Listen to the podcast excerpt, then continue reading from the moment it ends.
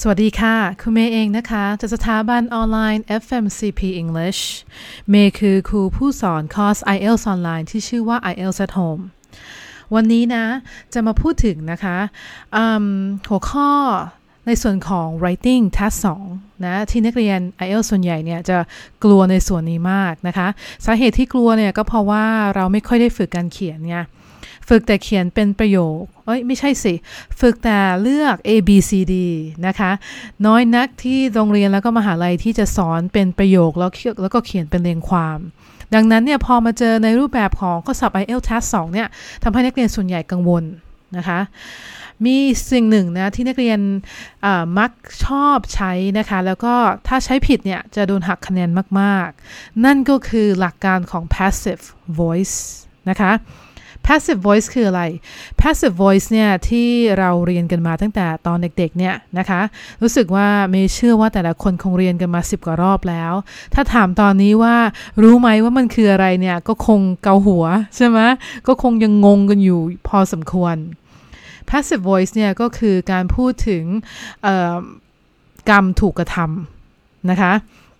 ในส่วนของการถูกกระทำเนี่ย ก็คือจะเป็นการเขียนอีกแบบหนึ่งซึ่งตรงข้ามกับ active voice ตัวอย่างนะ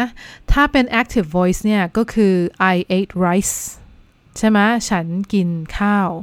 แต่ถ้าเกิดเป็น passive เนี่ย ก็เอากรรมขึ้นต้น ก็กลายเป็น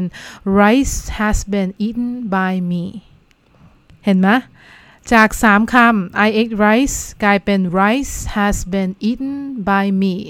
6คำเลยนะคะ ก็คือคูณ 2 เบิ้ล 2 เลย นักเรียน IELTS เนี่ยนะคะ ที่เห็นมาเนี่ยเขาชอบใช้ passive เพราะว่ามันทำให้จำนวนคำเนี่ย มันเกินนะคะ เกินสิ่งที่ IELTS Task 2เขาต้องการ แต่ปัญหาคือถ้านักเรียนใช้ไม่ถูกต้อง มันจะทำลายนักเรียนอย่างมาก ๆ เลย นะคะในส่วนของเอเซล่าสุดที่ครูเพิ่งแก้ไปเนี่ยนะมีนักเรียนท่านหนึ่งใช้ passive บ่อยมากนะคะ คือเหมือนกับประโยคเว้นประโยคเลยอะนะคะ ซึ่งปัญหาของมันคือนักเรียนคนนั้นเนี่ยเขาใช้ไม่ถูกต้อง การที่จะใช้ passive ถูกต้องเนี่ยนักเรียนจะต้องเลือกว่ามันเป็น tense ไหนใช่ไหมต้องใช้ เวอร์ชั่นของ to be อะที่ถูกต้องแล้วก็ตามด้วยเวิร์กช่อง 3 ถ้าสองส่วนเนี่ยไม่ถูกต้องนะคะ หรือส่วนใดส่วนหนึ่งผิด ทั้งประโยคก็คือผิดนะดังนั้นเนี่ยนักเรียนถามเมย์ว่าอยากได้คะแนนส่วนของ IELTS Writing 7.0 เนี่ยคุณเมย์ทำยังไงนะคะ เวลาเมย์เขียนนะเวลาเมย์ทำสอบของ Writing ของ IELTS เนี่ยเมย์แทบไม่ได้ใช้ passive เลยนะ มาพูดกันตามตรง เพราะว่า เมย์เองเนี่ยก็เป็นคนที่ไม่ชอบใช้ส่วนของอะไรที่มันอ่านยากๆนะคะ เช่น passive เนี่ยอ่านยากเขียนก็ยากนะเมย์ไม่ได้พยายามที่จะตั้งตนยังไงเขียนให้เหมือนกับว่าลักษณะของด็อกเตอร์มาเขียนเป็น research รายงานก็ไม่ใช่ สิ่งที่เมย์โฟกัสเนี่ย ทั้งในตัวคอร์ส IELTS at home และที่เมย์สอนนักเรียนนะคะ ก็คือมี2อย่างอย่างแรก แบ่งสัดส่วนนะคะ ในการตอบคำถามในการเขียนในความเนี่ยให้ถูกต้อง เพราะในคอร์ส IELTS at home เนี่ยเมย์สอนวิธีการเเขียนให้มันตรงกับสิ่งที่เขาถาม หมายความว่าถ้าหัวข้อถามถึง agreement disagreement opinion แบบเนี้ยที่มันต่างๆ กันเนี่ยนักเรียนจะต้องรู้ว่าถ้าเขาถามแบบนี้ต้องเขียนในเชิงไหน แต่ละย่อหน้าต้องมีอะไร และที่สำคัญนะคะ ก็คือนักเรียนตอบตรงคำถามไหม หมายความว่าถ้าเขาต้องการบอกว่า discuss both sides ให้นักเรียนพูดถึงทั้งสองฝั่งเนี่ย ทั้งสองฝั่งของความคิดเห็น นักเรียนเขียนถึงตรงนั้นไหม หรือว่านักเรียนเขียนแค่ความคิดเห็นของนักเรียนอย่างเดียว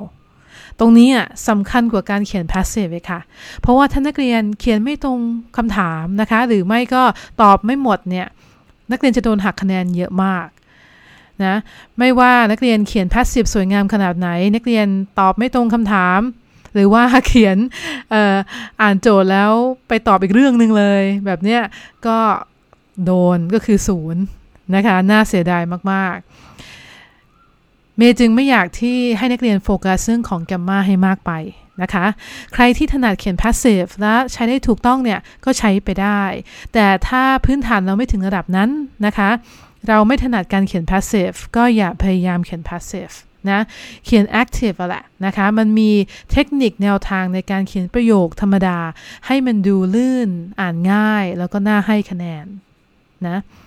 ในส่วนของ writing นะคะ ถ้ามีปัญหาในการเรียบเรียง ปัญหาในการเขียนนะเมย์แนะนำให้เข้ามาฝึกในส่วนของ IELTS at home เพราะว่านักเรียนเนี่ยนอกเหนือจากเรียนรู้เทคนิคนะคะในการที่จะ ตอบโจทย์ของทุกรูปแบบที่ทัสสองจะโยนมาให้นักเรียนแล้วเนี่ย นักเรียนก็สามารถที่จะฝึกเขียนกับครูนะคะ ครูก็จะ evaluate เลยก็คือประเมินแต่ละคนเลยว่าจุดอ่อนจุดแข็งคืออะไร และแทนที่จะเอามาเสียแทนที่จะเสียเวลากับการทำให้จุดอ่อนเป็นจุดแข็งเนี่ยเมย์ก็จะสอนวิธีการทำให้จุดแข็งของนักเรียนเนี่ยนะคะ เรียบเรียงได้อย่างน่าประทับใจ แล้วก็ทำให้นักเรียนเนี่ยสามารถคว้าแบรนด์ที่นักเรียนต้องการนะคะในส่วนในครั้งต่อไปนะถ้าสนใจนะคะในการฝึก writing ในแบบนี้ให้คลิกในลิงก์ด้านล่าง เพราะว่าลิงก์ด้านล่างเนี่ยจะมีรายละเอียดทั้งหมดเลยนะคะของ IELTS at Home ว่าฝึกทักษะทั้ง 4 ทักษะยังไง แล้วก็เข้าเรียนแล้วก็แนวทางการทำคะแนนในครั้งหน้าเนี่ยทำยังไง